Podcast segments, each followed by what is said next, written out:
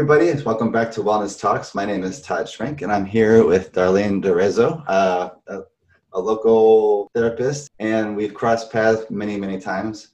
We literally crossed paths running the uh, Gansett 5K, not not Gansett. What right. was it? The Gaspee, the Gaspee 5K. That's right. Yeah, you were you were out there as well. So we, we try to walk our talk uh, as as clinicians, and we're telling people maybe physical activity should be part of your life, and I definitely think that that's true. And apparently, we mm-hmm. both do because running into each other.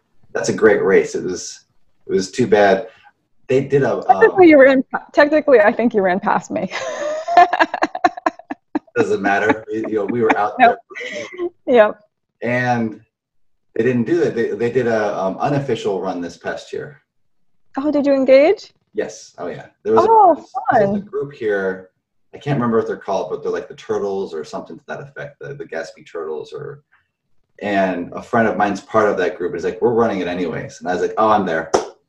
You know, because you can't get much more socially distanced and whatever. You know, at the very beginning, we got your masks up over your face, but as soon as everybody's mm-hmm. running, everything came down and it almost felt normal. Just, I think maybe one tenth of the people, and there were quite a few people who did show up, and what was nice too is there was a bunch of people that were out cheering us on, even though it wasn't the, the same full fledged Gaspee Day parade. Mm-hmm. But no, definitely, yes, we definitely crossed paths.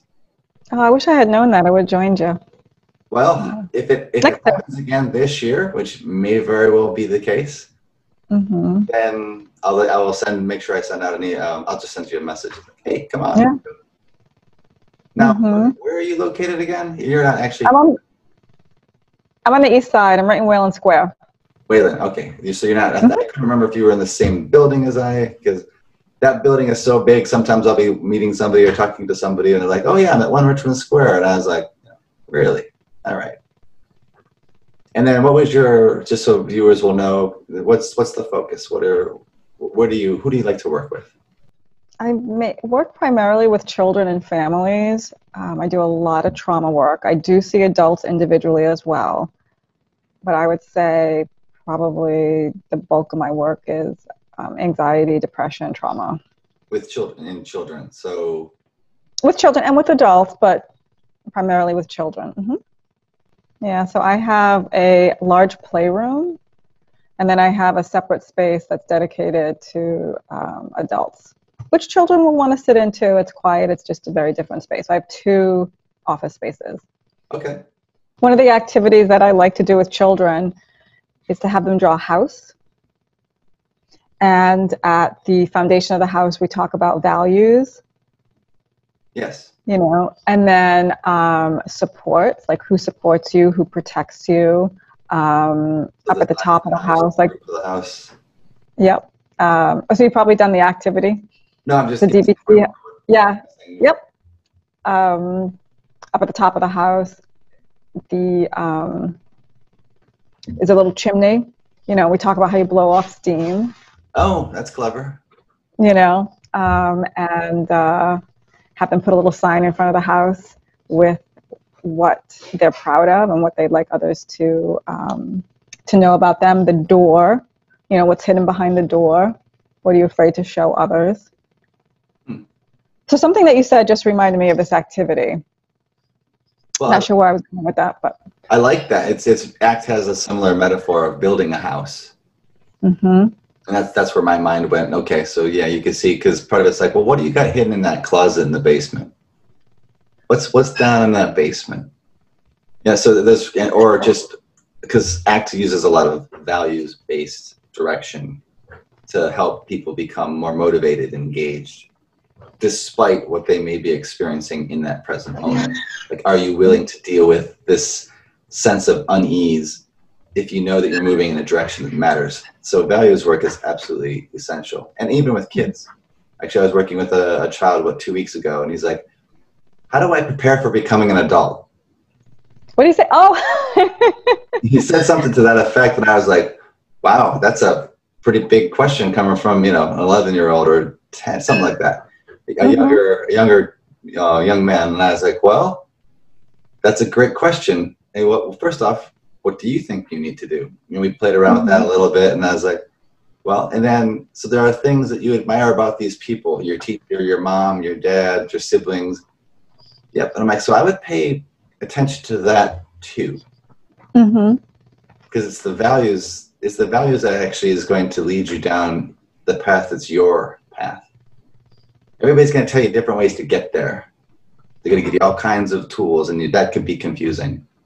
Mhm. So I, I find that to be the values work is is a pretty big deal.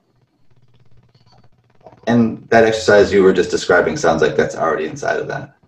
Mm-hmm. Well, what other what other stuff do you use when you're working with children? Because that's actually, I'm sure, a good question to.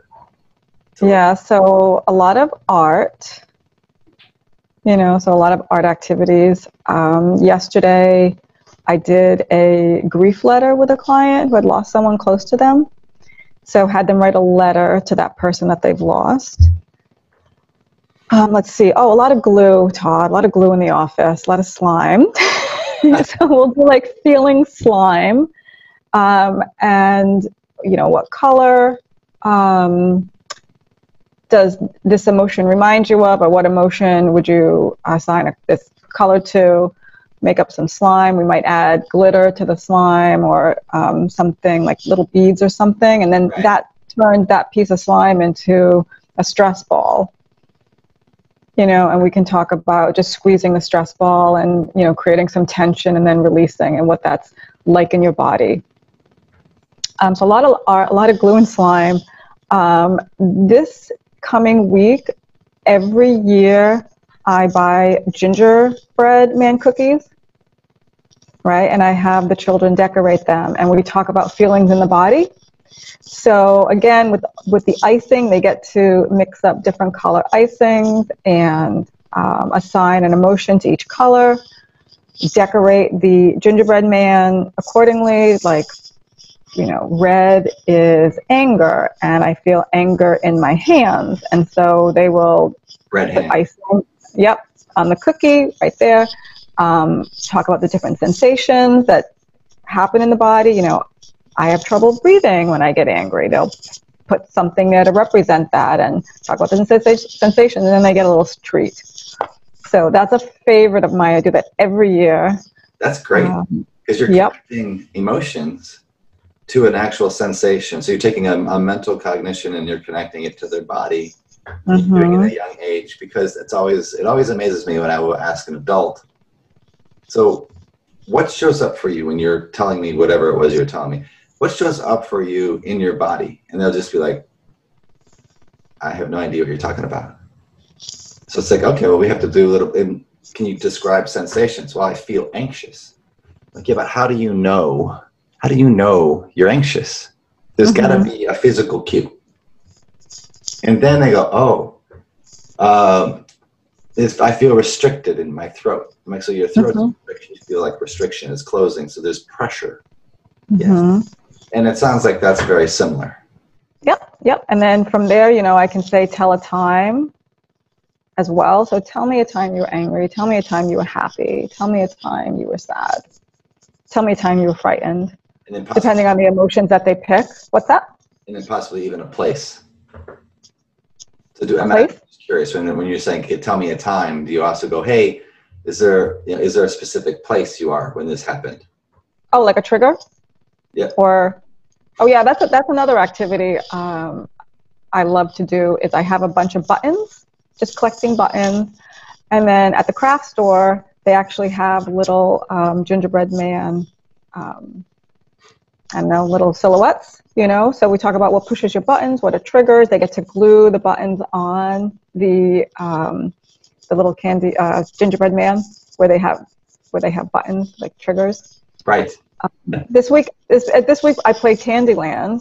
So I took that the same concept. You know, there's five or six different colors on the board. What emotion reminds you of um, red, yellow, you know, green, yeah, the different colors, orange, um, and then when the child landed on that color, I gave them a choice. You know, you can tell me something that makes you feel happy or a time you were happy. So I'm empowering them by giving them a choice you know and of course we're practicing social skills and i'm co-regulating with them i'm teaching them what it's like to um, to empathize with someone. So if I lose the game, what do you think it's like for me?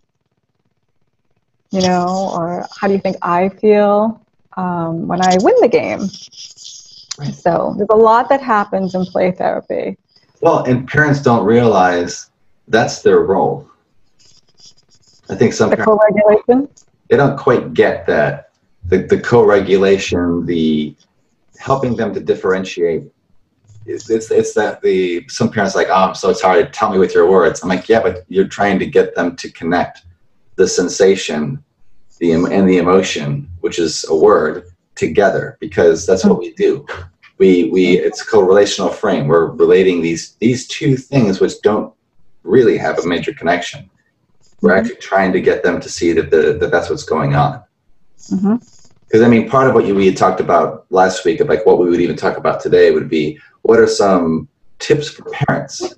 Parent is for parents. It's really important that they take a moment for themselves and kind of check in and notice what's happening for them when their child is struggling, right? So that they can then respond to the child rather than react, right? So it's really important that parents just take a deep breath, notice what's happening for them, and then respond to, to their child.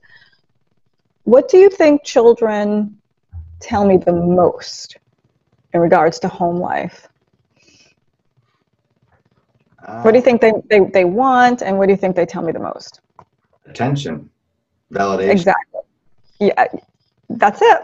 Every day, I wish my parents spent more time with me. I wish they they don't listen. And so, what happens in the the playroom is pretty much that. I might have a parent take out their phone. You know, pa- phones are not allowed in the playroom. Right. Um, but parents might take out their phone and not realize that, well, they're participating in therapy too, right? And this is a reflection of actually what's happening at home. Yeah, so I do a parent report card. You know, children will take out the construction paper and make a parent report card, and we'll talk about what areas we're going to grade our parents on, right? And then we'll bring it to the parents. You know, sometimes the parents are right there in the room and we're talking about it. Right. And if it's um, my parents don't listen, and let's say they get a C, and reviewing reviewing the report card, you know, I'm priming the parents too. You know, I'm doing work with the parents separate from the child to teach them the skills to listen and how to respond. And inevitably, it's what do you mean I don't listen? Of course I listen. and all parents have to do is say, well, tell me more.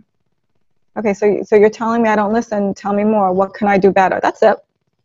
You know, Well, and, and may not realize. parents, when, when parents take that when parents taking that deep breath it's okay do i do what's more important being right or the relationship if they can just ask themselves that too right because we don't always have to be right What matters the most in the long run with you and your child? hmm And, and I think part of it too is they don't even realize that, yes, I can still hear. I'm on my phone. I can still hear what's going on. I'm still listening to them. But to the child, it's they're not getting that moment of, you know, this eye to eye, Mhm. face to face. I see you. You're part of my world right now. hmm That also speaks to the other point of, and I, I would actually use something called stop. So I tell parents, I'm like, just remember to stop. If you if you notice your child is getting in your space, maybe it's you. So stop, take a breath, you know, and then observe. So step back, take a breath, observe, and then proceed with what matters right now. What matters right now. Mhm. And you know, obviously there are some child children that are constantly seeking attention, and so that's a different story. But yeah, I think a lot of it would be could possibly be curbed if the parents just said, "I will be with you." I mean, I, I need to take care of one thing because now we're actually teaching them how to cope. We're teaching them that the world doesn't doesn't necessarily flow around them. That's part of our job as well as parents. I, be, I will be with you as soon as I finish writing this, and then you better make sure that you take that phone down and set it down. Because I think that's Mhm. probably one of the biggest things I saw working with parents was inconsistency. yeah words and actions have to match in any relationship really. I mean that's what builds trust and security. Kids feel safe when they know that the parents are going to follow through. Well, and this applies to couples.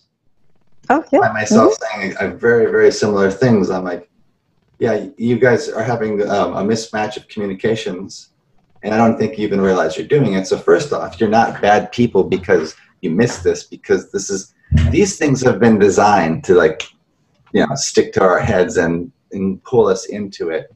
So we got to keep that in mind. But in, in the couples back and forth, it's like, well, make sure you're present, make sure you're there, and that means also being aware of. I'm really frustrated about what's happening at work, but can I let that just sit over here and you just observe it for a moment and then give my full attention because this is what matters. Mm-hmm. So yeah, I mean that's that's I like the report card though because now you're taking something like that and you're making it tangible. You're, I love data. I don't know how how you are, but I do like to track. I like like journals. I do like um, applications where you have to go in and say I did this, I didn't do this. Those those types of things. Mm-hmm. Yep. Yep. Or even in session, I have a giant whiteboard in in session. So when people are saying something, if I notice mm-hmm. a phrase they keep saying, I will get up and be like, let's pause here, and I'll write the phrase on the board and be like, notice this phrase. Do you know how many times you've said that today? Mm-hmm. I don't know, once, twice. I'm like, no, a dozen, half a dozen. Mm-hmm. This thought comes up a lot. Mm-hmm. People are going to, the, the thought might be something like, you know, people are going to, people misunderstand me. Nobody understands me. Or, or working with the child. Nobody ever listens to me. And I was like, well, let's play with that. Mm-hmm. So in your mind, nobody ever listens to you. Notice you put ever in there. So that's that's you know that's insisting that it's all the time. Is that true? Let's play with that. Where's yep. What could we do? And then I think one of the things that you hit on, which I loved, is because um, I do this with adults a lot. Can you remember the time and place when this happened? Now, if you can, you see yourself as that small version of you, that child version of you, and you're with that person, and you told me this is what they did. Now, what mm-hmm. can you as a child, what can that child do to ask for what he or she needs? What do you need? Mm-hmm. Mm-hmm. And then I can pull it back into the now and be like, so now you're here with this child, and this this child's asking you the same question. What can you do to fulfill that child's needs right now? Yeah. And you're actually you're hopefully cutting some of that off at the pass. Yeah, that reminds me of um, a float back exercise that I do too. So that's part of the EMDR protocol. All right, so there's expressive art in the playroom. There's a lot of toys, um, a sand tray, and then I also do EMDR. So that float back works with, um, again, finding sensations, um, noticing what you're saying about yourself, like that negative cognition. Right. And finding a place, an earlier time in your life where you felt similar. So sort of noticing the roots of that negative cognition and that sensation, and then working with that. I find doing this podcast, this this vlog, and and getting to sit and actually listen and talk to other therapists and what they do, it's pretty amazing that we're we all do the same thing. We're using mm-hmm. tools, but we're really, really hitting a lot of the same components. So I hope that that's a takeaway for you is just like, hey, look at this. You know, so we're like we're sitting here validating each other and our approaches, but it's also just yeah. Like, so, yeah, so you get to see how I do the same thing with children. Yeah, I think it's I think it's and you're giving me like two or three good ideas. I love mm-hmm. love the you know, drawing the picture of a house Mm-hmm. That, that's a great one. I can. I think I'm going to use that next week. Yeah, you you can also do it as a tree, right? So yeah. you have the roots, you have the trunk, you have the bark, which is protection. You have the um, the leaves, the branches, and the the fruit, which would be like goals. You could probably have so creatures too. Is there a bird's nest over here or a squirrel's nest? Yes, yes. Well, that's another DBT activity, the um, house tree person activity. Okay. And then if there are little creatures living in the trees. What does that say? So that's something that you can uh, look up and incorporate. That's a great project well, for adults and children. We're playing with metaphors, mm-hmm. and that's that's how we as humans actually learn. Mm-hmm. One of the major major ways that we take this thing and this thing, and then we tie they get tied together, and you're like, oh. Mm-hmm. But unfortunately, we are out of time. This went by. Oh, I know. So, you know, you don't get locked up in the playroom, in, in your office. So I, I was handcuffed recently in the playroom. There's a lot of Oh, other fun stuff that happens in the playroom. Yes. Yes. Somebody h- hooked you up. Was it the little plastic handcuffs? I, I have handcuffs. Yep. Yep. So, yep, a child told me I was under arrest. And you let them play. Go with that. Absolutely. And Well- that's another thing too. Before we wrap up, so I also teach children uh, teach adults how to play with their children and how to follow their lead in play. So the parent becomes a therapist at home. Well, if you could give parents one one thing to play with, that would be like probably when I wish all parents knew this. What would it be? Okay, so so taking that deep breath, right? Wanting to respond rather than react, and saying, "I understand. Tell me more." You know, there was a time I was angry once. There was a time I was sad once. So, You know, and then just use a developmentally appropriate example. so pausing, and then drawing a metaphor for the child that's appropriate to their age. Yes. Great. And, and, and, and stuff like this right now, because part of what I'm, this is out here, I'm really pushing this is because COVID's definitely testing a lot of parents' um, patience, especially when Yeah. they're not in school and they're on, at home, they're on top of each other. So I really appreciate you taking some time today to to go on video, which I know is not always the easiest thing to do, and uh, to get this information out there. So and, and I My hope to have you back pleasure. soon. Yeah, my pleasure. I'd like to follow up with um, what parents can do and what we're seeing, Yeah, actually, you know, at home since, you know, we're, we're, we're, we're going into people's homes now virtually, that's very true. you know. So, so yeah, that'll be part two. I think that'll be a great topic. Hey, Wellness Talk viewers. Hope you like what you saw here. If you did, be sure that you subscribe right here. And of course, you can also follow up either here or here for other videos. Again, make sure that you subscribe and hit the bell in order to get notifications of new material.